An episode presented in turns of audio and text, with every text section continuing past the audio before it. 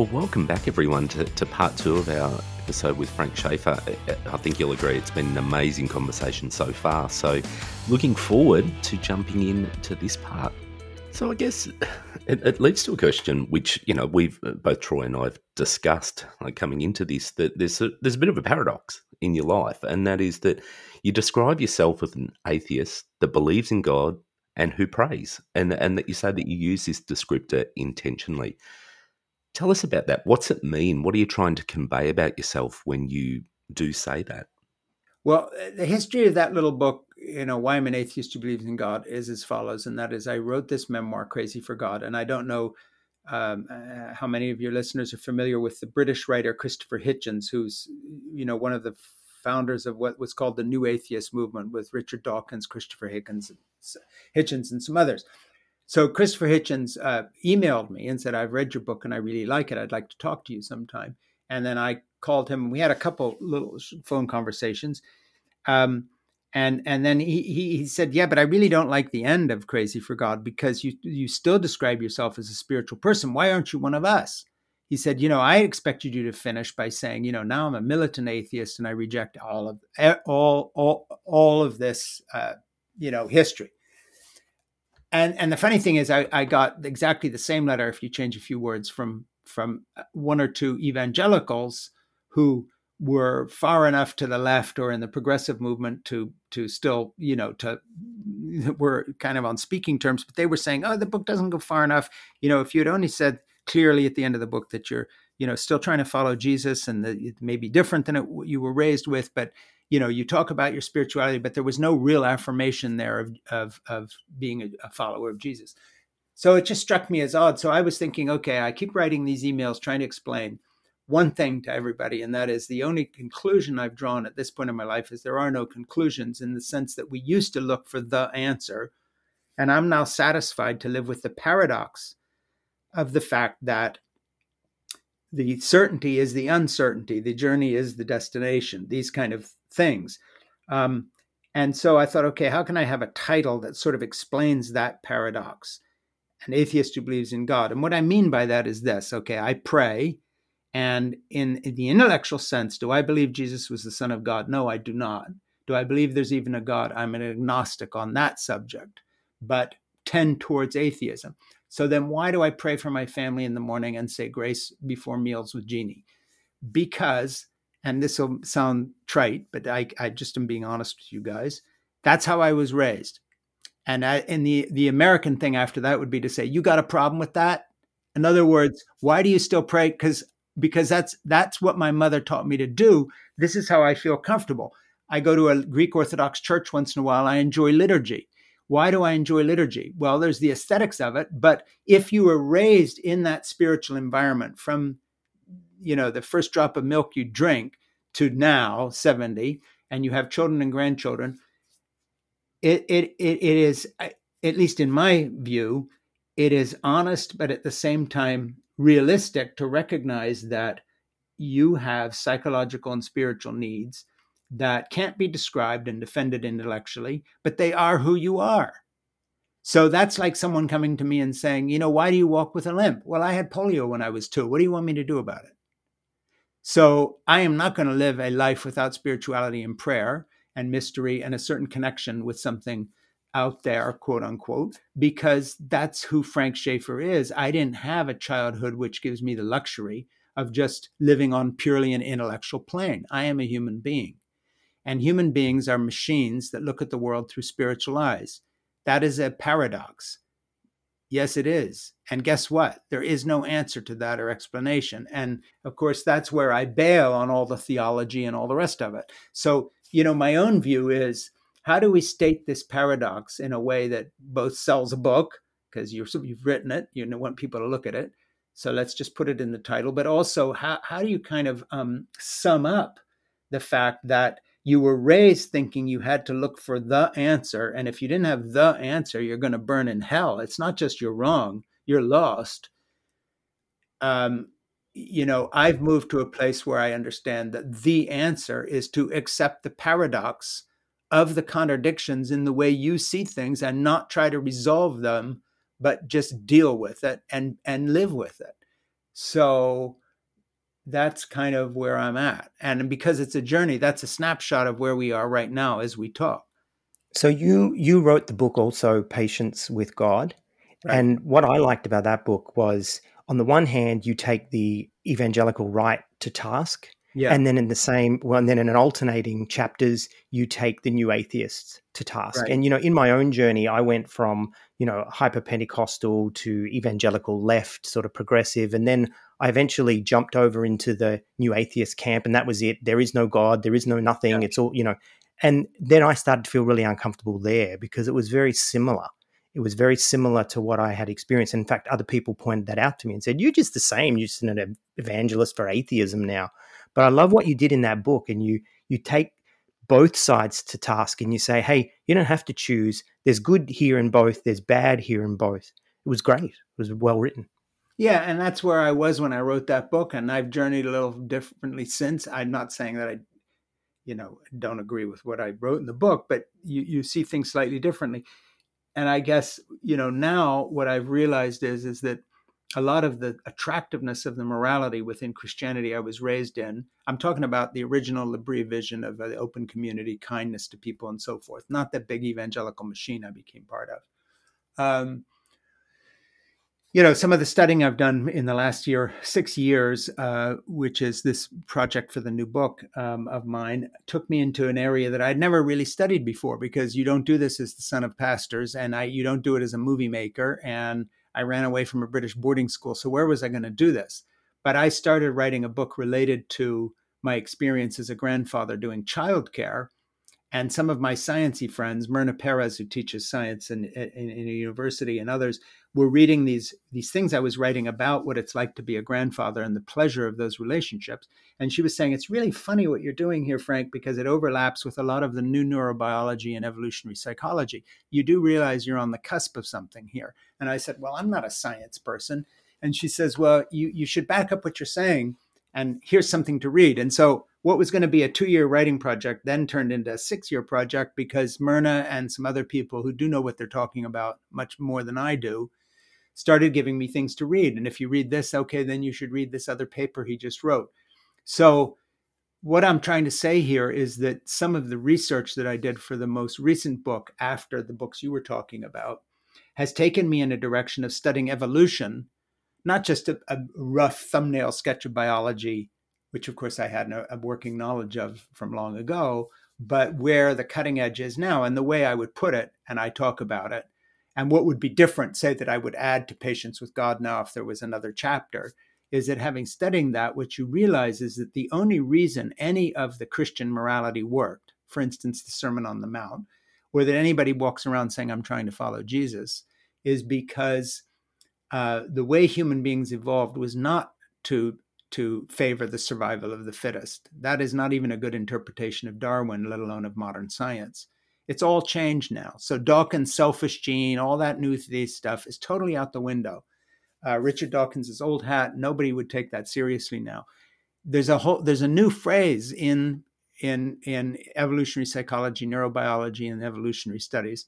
And it's really weird because it, it sounds like it's something out of Jesus. And it explains not that Jesus was the Son of God, but the only reason every anybody ever paid attention to anything he said is because it actually fits with the way we evolved. And the new sentence that covers it all is not survival of the fittest, it's the survival of the friendliest. It is the fact that people cooperate that has led to the survival of the human species.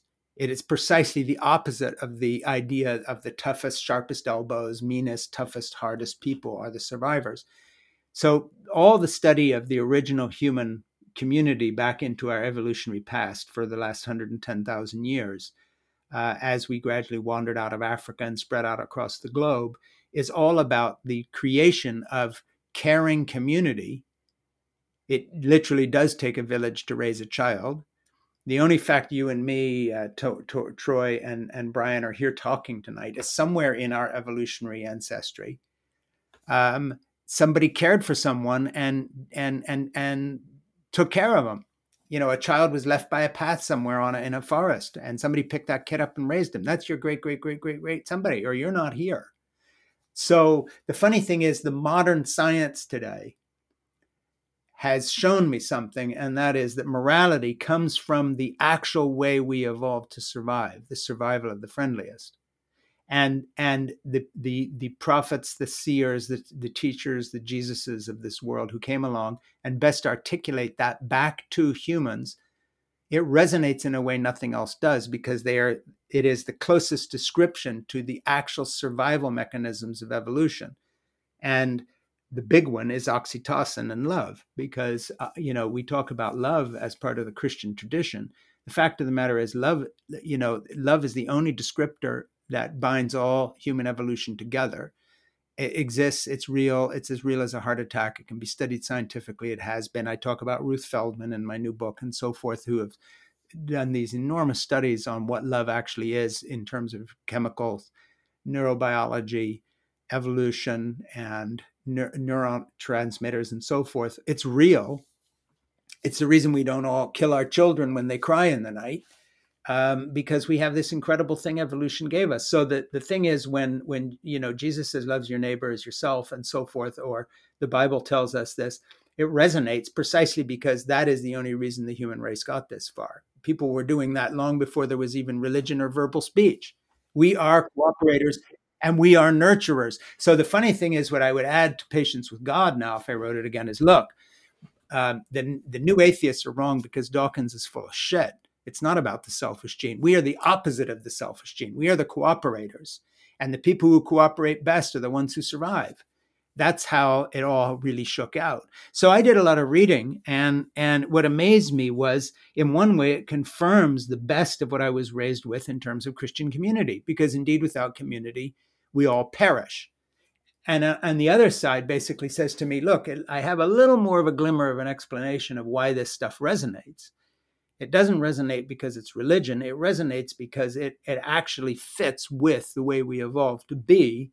And that is not greedy sons of bitches destroying the planet, but caregivers of one another. Like tonight, you two, and I'm not being maudlin and silly here, you two are my caregivers because you are allowing me to express myself. What does a parent do for a child? That's what you're doing for me tonight. I've written a new book. I earn my living as a writer. You're doing what a good mother or dad does. His kid draws a little picture and he sticks it up on the refrigerator with a magnet so people can see it. He says, Look what my kid did. That's what you're doing tonight.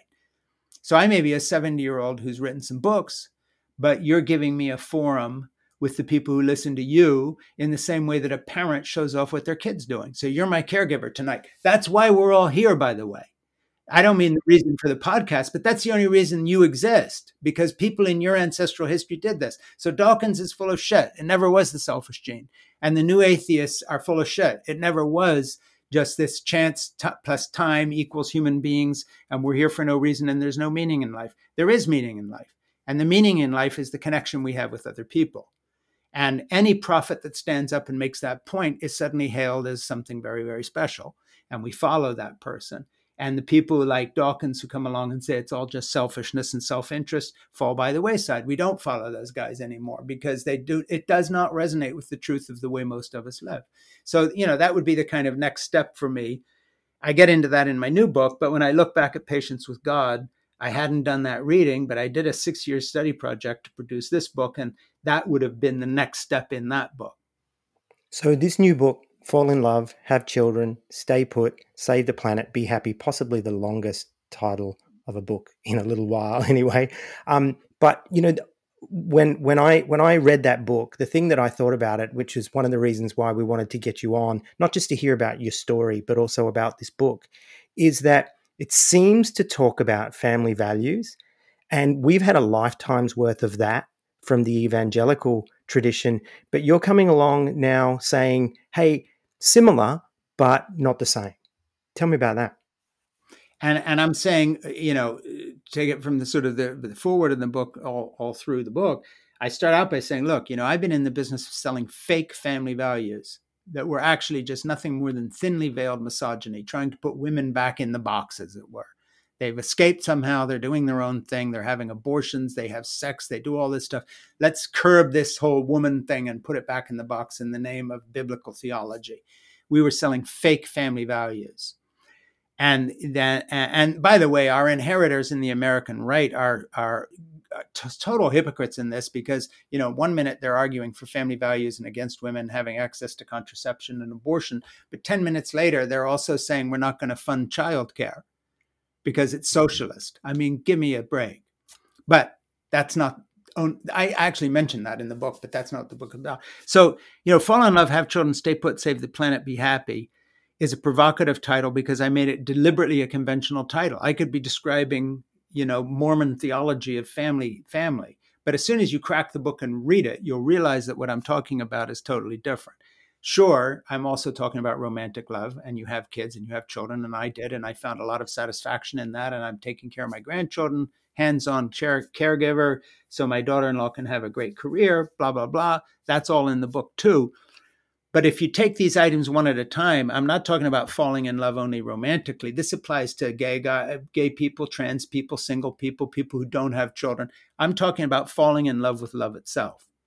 Let's understand that love is great stuff and it's the only thing that keeps human beings going. And I'm not talking about psychology as in makes you feel good. No, no, no, no, no, no, no.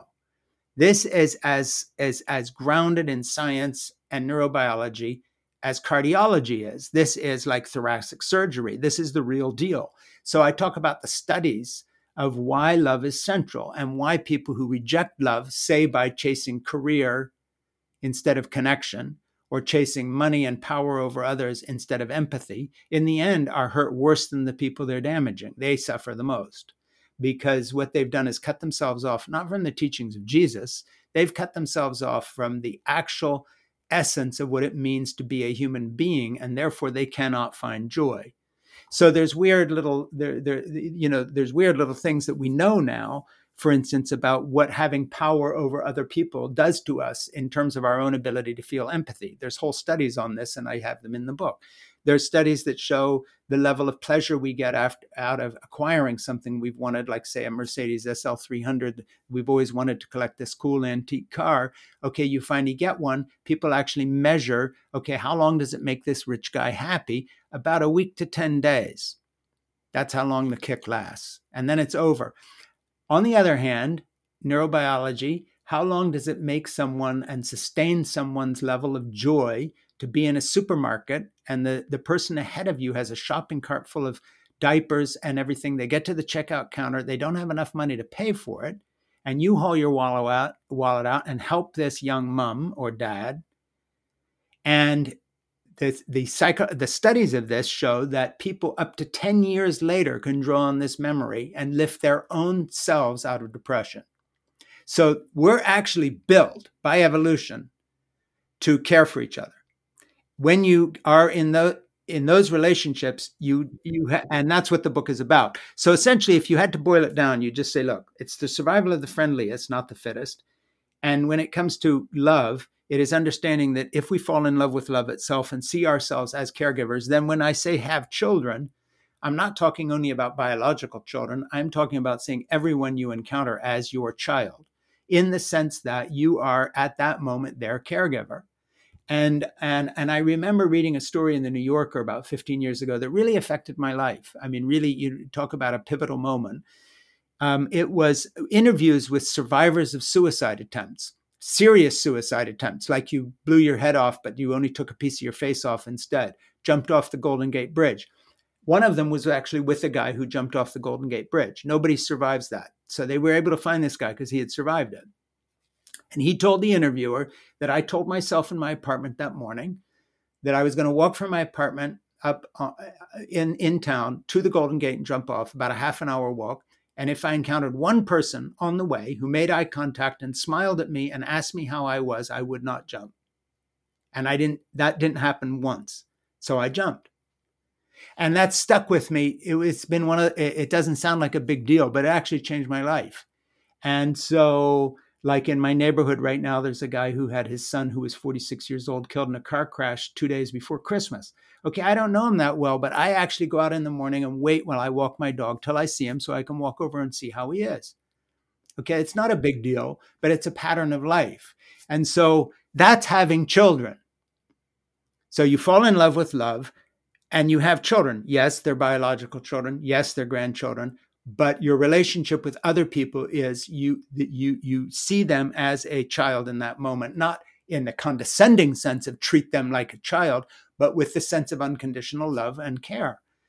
Um, and then and then the and, and so that's that that's the essence of the book. So basically you know if somebody reads the book they're going to find stories about caregiving practical hands-on stuff with my grandchildren they're going to find the science of why I find joy in that, but then they're going to find a real challenge. And here's what the challenge of the book is How do you define success? So, if success is job title, income, position, and power, you will have one kind of life. If success is what you read in the eyes of the people who know you, whether that's love or fear or unconditional love, you will have a different life. So it depends what mirror you want to look in. Do you want to look in the job mirror, the career mirror, the power mirror, or do you want to look in the mirror of the child who's looking up at you with trust and love and not fear because they are looking at someone who treats them in a certain way because they have actually fallen in love with itself itself. And then you will have a different life. You may have less money, you you may not have as fancy a house, but you're going to have a very different life. And in the end, the crazy thing is you're going to find joy. So then you get to the be happy part and the save the planet part is the function of living in those first two ways, because you're not raping your earth if you're in love with love and you're seeing everyone as your child, then you're going to care about the air they breathe. You're going to care about the, the global uh, warming. The be happy part is, is strange because what the book really says is you cannot, there is no direct route to happiness. The more you look to be happy, the more unhappy you will be. The only way to find happiness is precisely because you have fallen in love with love itself you're treating other people as you would treat your children. And therefore, you are happy precisely because what you're working for is their joy and happiness. And that's where you will find yours. So, I'll give you a personal example. And again, this sounds like I'm patting myself on the back. I'm not. I'm just telling you how I live. I get up at three in the morning to write. At about 4:15 every morning, I have a second cup of coffee, and then I stay in the kitchen for 20 minutes. I do all the dishes from the day before and clean the kitchen. Doesn't take long. But it means that every single morning, my wife, Jeannie, who gets up, and who, by the way, as we've talked in the rest of this podcast, you know, grew, stuck with and groomed this asshole by divine right and hung in there and helped him. Okay. So I turn that around and I do all the dishes and the cooking. And that means that she can have her unicorn moment of joy, as it were, and go to the sewing studio that I built for her for her 50th birthday. And instead of hacking around in the kitchen trying to do all the housework, She's got a husband that does this. Why? Because I'm an altruistic great guy? Not at all. Because I'm smart enough to know that the most selfish thing I can do is make the person I love most in this world happy. There is nothing that gives me more joy. And I'll take it up a level here and just really be frank with you. It's what I learned about se- having sex. So when I'm a teenager, it's just get on top and out, slam bang. Might as well have been a scene out of Clockwork Orange you know fast and dirty. It's it's just two steps away from from not from rape exactly because it's not violent it's consensual. Eventually you know unless you're a complete idiot you learn that the single most erotic thing you can do is find out what makes someone else give someone else pleasure and be participating in that pleasure turns right around and makes the experience incredibly different than the sort of slam bang thank you ma'am teenage bullshit you were involved in. You know i always laugh when this is more information than you want but i always smile when you see these scenes in movies and i don't know who why these fucking directors i mean have they never actually had sex? You really wonder because it's always the same scene isn't it? They come home from the date and the guy slams the girl against the wall they rip each other's clothes off. Pretty soon he's propping her up on a kitchen table or a household appliance and having sex with her. It's like, are you kidding me? You know, Jeannie and I, I, would love to see a movie. I mean, if someone ever did a movie of us, they'd be sitting there saying, when are they going to do something? They're just lying there holding hands, talking about their grandchildren. When's it going to start? Um, you know, so sex for me is a long sort of, com- it, it starts with emptying the dishwasher. That's foreplay. Conversation. I'm lying there with this 70 year old woman holding her hand, talking about my grandchildren. I give her a kiss and and we start taking care of each other in ways that only we know. So I don't know if I'm a great lover or not, but I know that I'm Jeannie's best lover because I know her better than anybody on this planet. And for me, sex is making sure that she's really happy and enjoying what she's doing. And goddamn, if it doesn't turn around and make me incredibly erotically aroused. Now, I didn't know that, but So I'm not just talking about airy fairy shit of falling in love and being nice to everybody. I'm saying this actually works. Frank, can I just tell you, this actually brings us back to a question we had on our Speaking in Tongues episode in season one. Brian, remember when we said, What is the best use of tongues? Yeah, yeah right? And here we here we are getting the answers, right? Talking about your kids. I'll write that as my next book. But what I'm talking about here is the fact that, you know, I just want to say it again, because here's the big point. You, this is not stuff that has to do with some spiritual enlightenment. This has to do with studying the process of evolutionary biology and neuropsychology, because guess who we are as human beings? We are lovers. And if you cut that out of your life and you put other stuff ahead of that, you're in trouble. And, and all the statistics, I don't know what's happening in Australia, but in America, every single year they do studies. The insurance companies and others loneliness is skyrocketing. There was even a book published last month, and you'd think this is a joke How Not to Die Alone. That's the title of the book. Because so many people are disconnected and unconnected. They don't stay put. They're always moving around for jobs and to make more money, and they have absolutely no connection with anybody around them. Less and less people know who to call, even if they have a problem. Um, all, all these studies they do on happiness and everything, it's all going in, it's all trending in the wrong direction if I was sitting listening to this from, like, let's just say I've just left evangelicalism, um, I've had the family values thing thrown at me, um, maybe I wasn't married in the church and there was pressure on me to get married and have kids. And now you're coming along saying, okay, I've been out of this game now for 40 years. I'm going to write a book about happiness, post evangelicalism. By the way, you need to get married and have kids. Is that what yeah? But that's not what the book says. I mean, you know this because you read the book, so it's not a trick question because you're trying to get me to say what the book says. You know, I'm talking to I'm talking to non-binary people, gay people, trans people. I'm talking to my friends who read the book and loved it, who wrote back and said, "You've got to say a little more about, you know, somebody who chooses not to have a child and so on." I use my son as an example, who's single, has no kids. He's a teacher. The book is not about get married and be an old white guy like Frank schaeffer In fact, um, you know the the last string of this book is the covid pandemic because it came along while i was finishing the thing up so i went through the book and kind of rewrote it as a post-pandemic handbook. Not that we're at the end of it that yet but you know looking into the future. And it's almost like there was a kind of talk about divine intervention. I mean it's it's kind of like a bad practical joke because what i call for in the book is to everybody to take an adult time out sit back reflect and don't be so busy. So all of a sudden, there's no jet trails in the air, there's no cars on the freeway, everybody's stuck at home, uh, sheltering in place because of the pandemic, doing precisely what the book calls for, to the extent that I say, hey, listen, stop for a minute, think about where you're at. Well, the result in America is I don't know what's going on in Australia, but as things, quote, begin to come back to normal, people like my son, in his case, actually, my son John, who does have the three kids across the street, cuts a new deal with his company says look i've been working from home for a year. I'm not coming back into the office. You want me to keep working for you? I'll come on on thursdays and otherwise deal with it i'll just get another job because i didn't i don't want to do the commute anymore. I want to be home when my kids go to school. I want to be there when they come back. And um, uh, you know that these are the terms. And so the funny thing is in america we're undergoing this thing people are calling the great resignation where people on all levels, blue collar jobs, single moms working three jobs, everybody's ask everybody's trying to renegotiate the terms of their work life balance.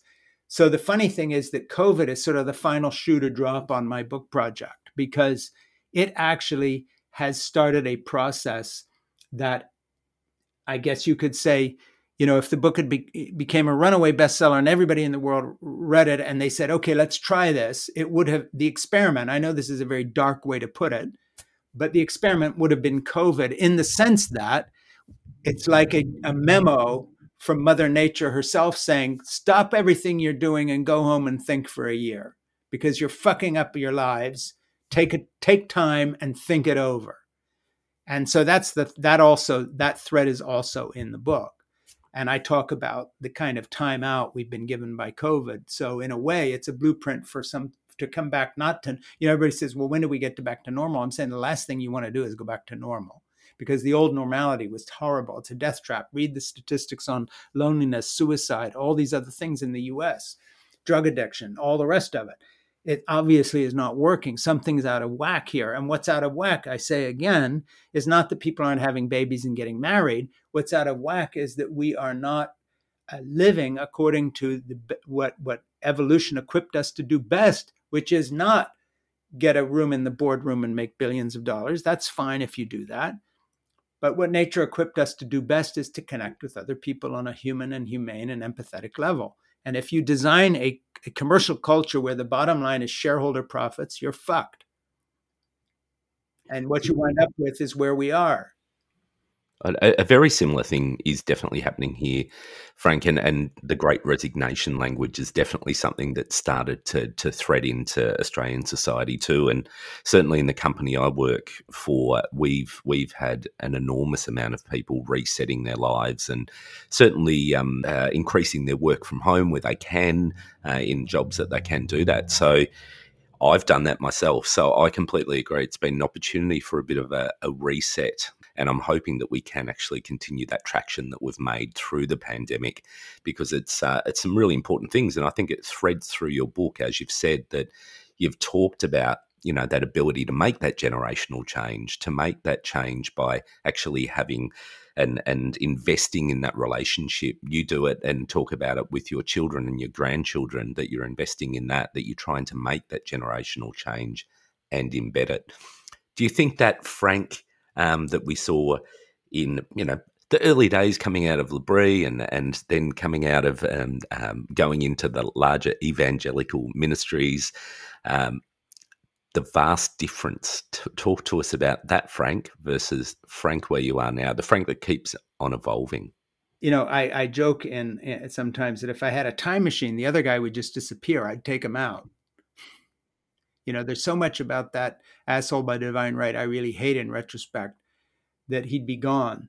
For one thing, I would go see Genie in high school in California and say, "Look, you know this trip you're going to take for your high school graduation to Switzerland, forget it. It's going to re- you're going to meet this guy and you're going to marry him and it's going to be such a long hard road. Look, I like you too much to let you do this."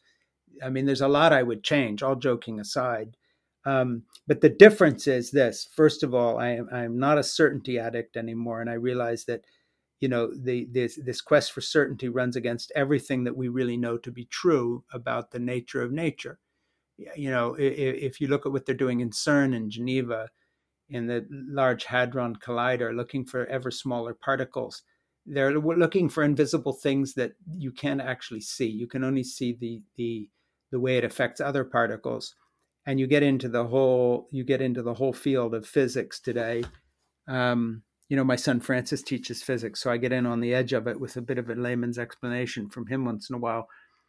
But you know what you understand is that that even on the cutting edge of science you're into a realm of paradox. How can some how can a particle be in two places at once? I mean but they are. So the this christian idea that if you have a correct theology you can kind of wrap it all up in a neat little package and not only find salvation but have an answer to everything is is just uh, literally delusional. So the old Frank Schaeffer was deluded. The new Frank Schaeffer may still be deluded, but at least he knows he's deluded. You know, there's a big difference. And and so for me, you know, it's it's basically embracing this idea of paradox. That's one thing. And then the other thing is is is essentially saying this silly choice we were given as Christians that it's either God and the Ten Commandments and the Beatitudes, or you will have no morality. Everybody will be, you know, we're all going to be into bestiality and and child sacrifice in about ten seconds if we don't follow Jesus. Western democracy comes from Christianity, et cetera, et cetera, et cetera, was just nonsense, because it's evolution that prepared us to be humanists. It's evolution that prepared us to care. It's evolution that, that gifts us with the chemical neurobiological process that makes us love. It's evolution that gives us a craving for empathy as a survival tactic. This predates even writing, let alone what does the Bible say? You know, how, why are we still here? Well, we're here because you didn't need any of this to survive. What you needed was to to essentially go with the survival tactic that the actual evolution of life gifted us with, which begins with this business of, of love. Um, and so for me, you know, eh, what's changed is the idea that the answer is not in some book. You know, for me, the there is the, the, the you know you're not looking for the answer. You're looking for a process that fits with who you are as a human being. So if you want to be a deist and say this is God's wonderful plan, fine, be that. I'm not going to argue with you. That's fine. That's good. As long as you're treating, as long as you get up in the morning and do your the dishes so your wife has a better day, I don't care how you get there. Whereas before, I really cared about what you believe. Like, oh, if you don't believe the way I believe, not only are you lost, but somehow you're going to destroy Western civilization. I just don't feel that way. So, you know, some asshole preaching the gospel or some new atheist asshole with all the yeah, I don't I don't give a shit what he or she is saying. I want to know what is your relationship like with the people who are closest to you. When the real you is there and and the talking is done, who the hell are you? That's what I want to know.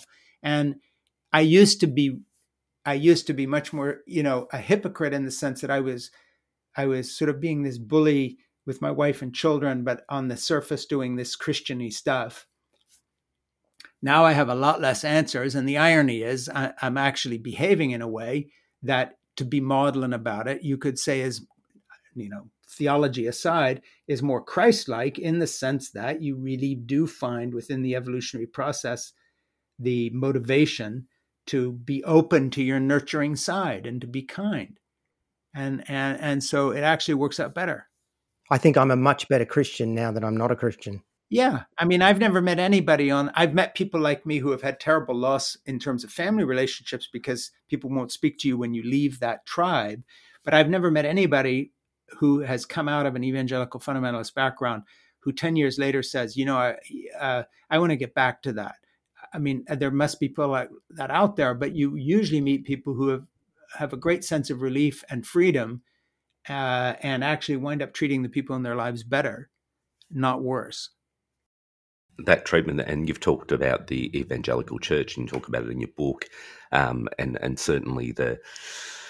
Uh, the the less than ideal way, I guess, that, that they act. Do you think it's a a self perpetuating beast that's going to eat itself, uh, the evangelical scene and the Pentecostal scene, because the the way in general um, that they train their kids, their next generations to to treat each other, is something that's going to make them implode in the end, or do you think they're going to get a, a, an out of control beast?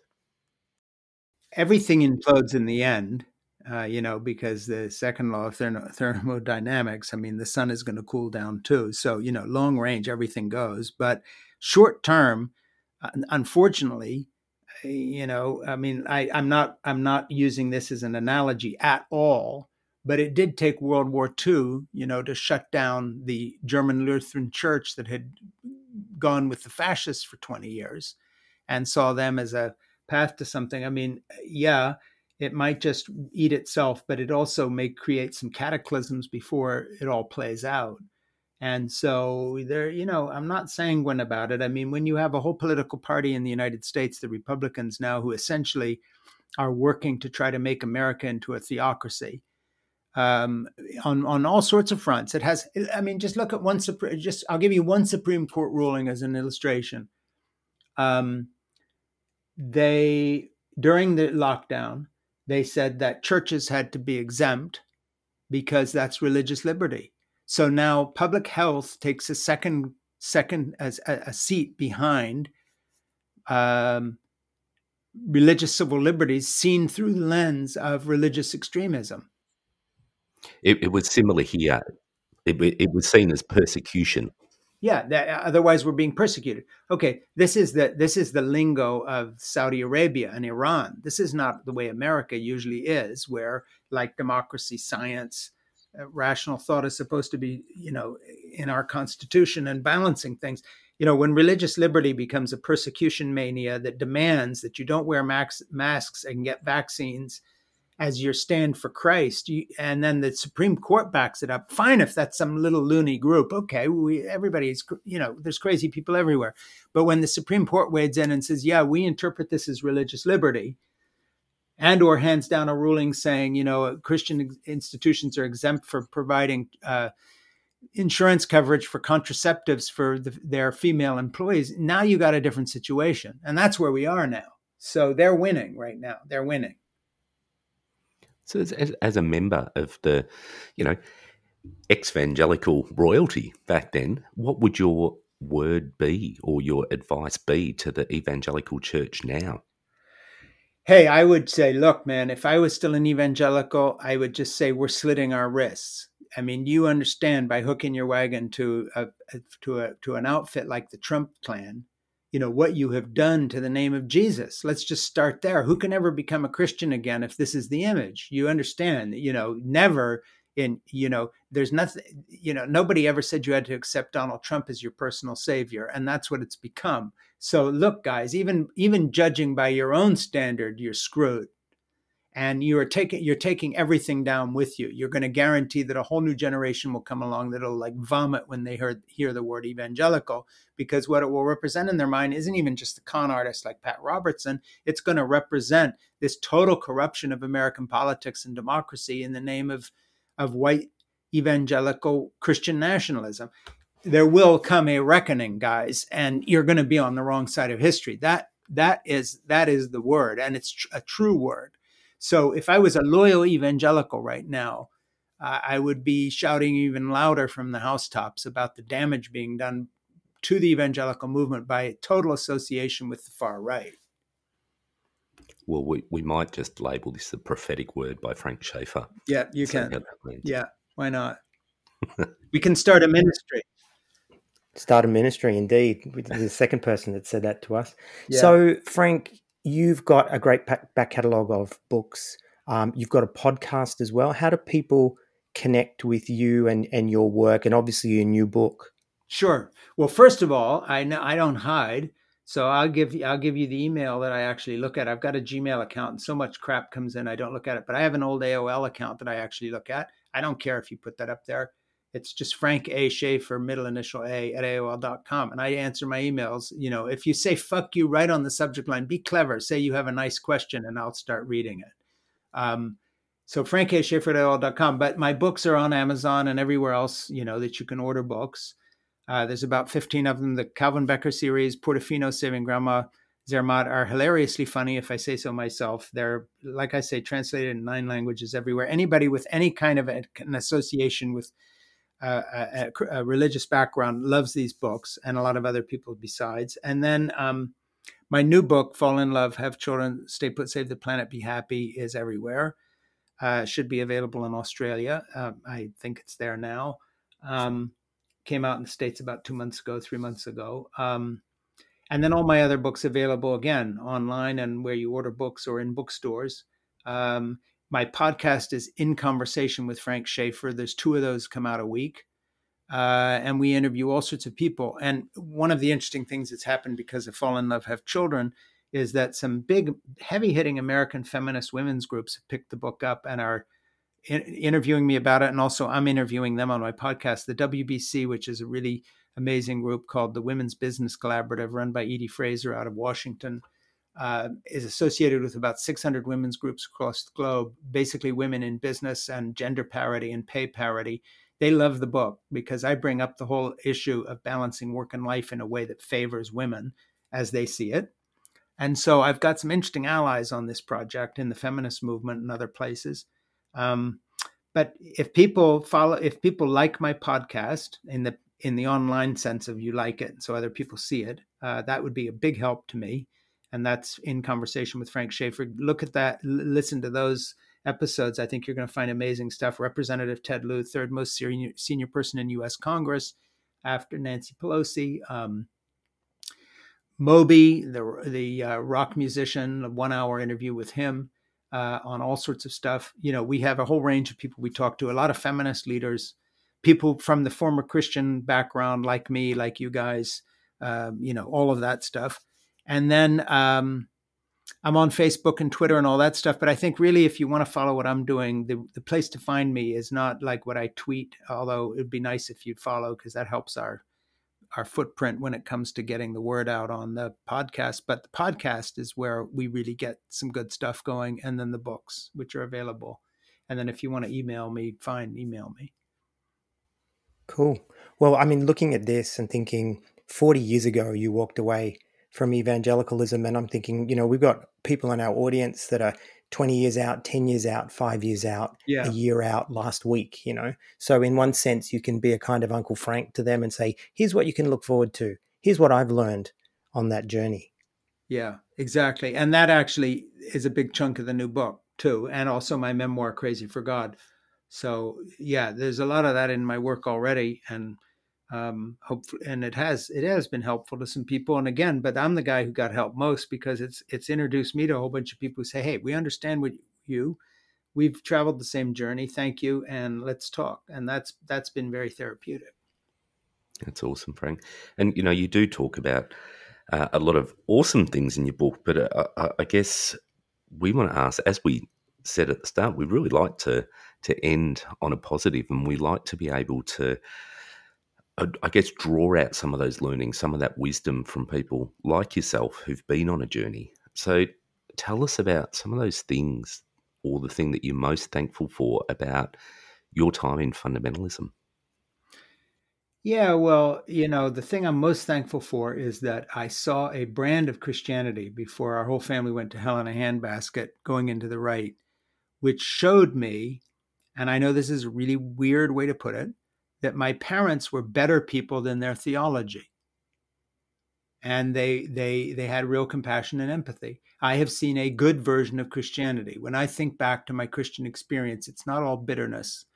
It's thankfulness, for instance, for the support that my pregnant teen wife, Genie, and I were given by a whole community that believed they this is how they would follow Christ was by being kind to this young couple amongst other people. So I walk away saying, "Hey guys, when you leave that, if you walk away from the Christian community, even if it's a good Christian community and you had attachment there, don't throw the baby out with the bathwater because the part of that that worked for you was the community. And that is available to anyone that understands, as I've been talking about like a broken record, how we evolved, which is to connect with other people uh, through these this amazing evolutionary process, which makes us caregivers. So, you know, the positive note I would end on is that I'm, I'm actually an optimist about the human future. I'm not a pessimist.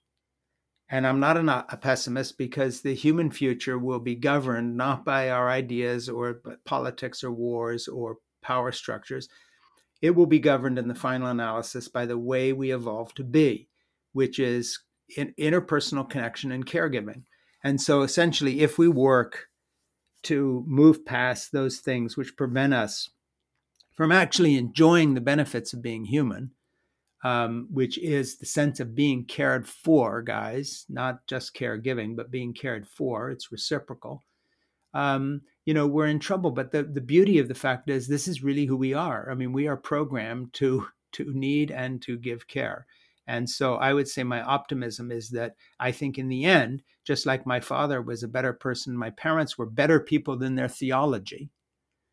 I think that applies to across the board of human experience. I think that the Chinese people are better people than the theology of the Communist Party. I think that the Saudi Arabians and Afghans and uh, Iranians are better people than fundamentalist Islam. I think that the new atheists are better people than Dawkins' hard edged survival of the fittest.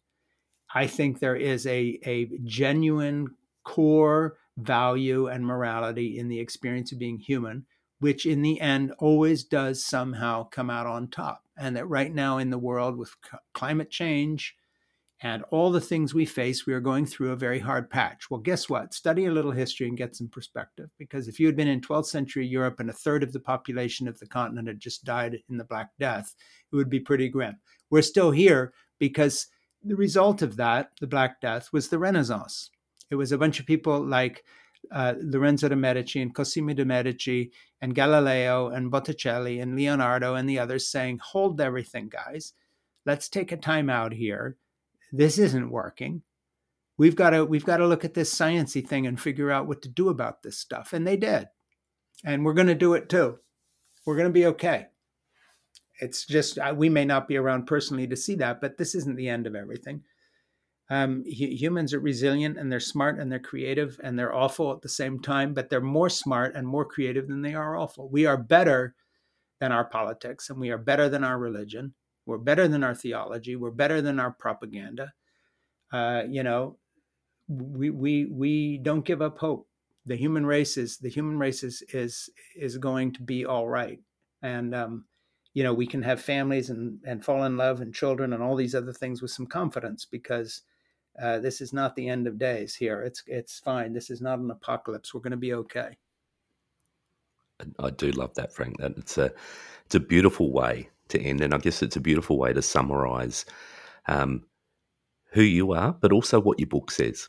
So uh, we do encourage people to read, fall in love, have children, stay put, save the planet, and be happy. And we'll put all of the uh, the information in the show notes that has a, a link to your podcast, but also your social medias, and also where to get your books. So we will make sure that we connect people up with that. But just want to say thank you for your generosity. Thank you for talking to us um, and just always communicating with us when we emailed you. Just the, the fact that you picked it up, you sent straight back and said, I would love to do this. I, I think it's just amazing. And um, I really thank you for that. Yeah, and another thing too is we'd love to send you a T-shirt too. You can see B's got the "I was a teenage fundamentalist" T-shirt, so we'll send that to you and uh, as as our gift to you for being on the show. So thank you very much. We're really glad to have had you. And me, me too. So just um, e- email me and say you need an address to send a T-shirt. I want your T-shirt. I'll wear it. Well, next time you interview me, I'll have your T-shirt on. Beautiful. I, I love the fact that you're saying next time we interview you because yeah, yeah, we had a good discussion. That'd be great. Good. Well, listen, guys, much love to you and thank you for being my caregiver tonight. Serious, I'm not kidding. You know, you reached out, you're talking about my book. I spent six years working on it. That's caring. Yeah, no problem. No problem. I'm going to cue the music, Brian. There it goes. And we'll see. Well, we won't see. We'll hear you next week. We will. See you later. And thank you again, Frank.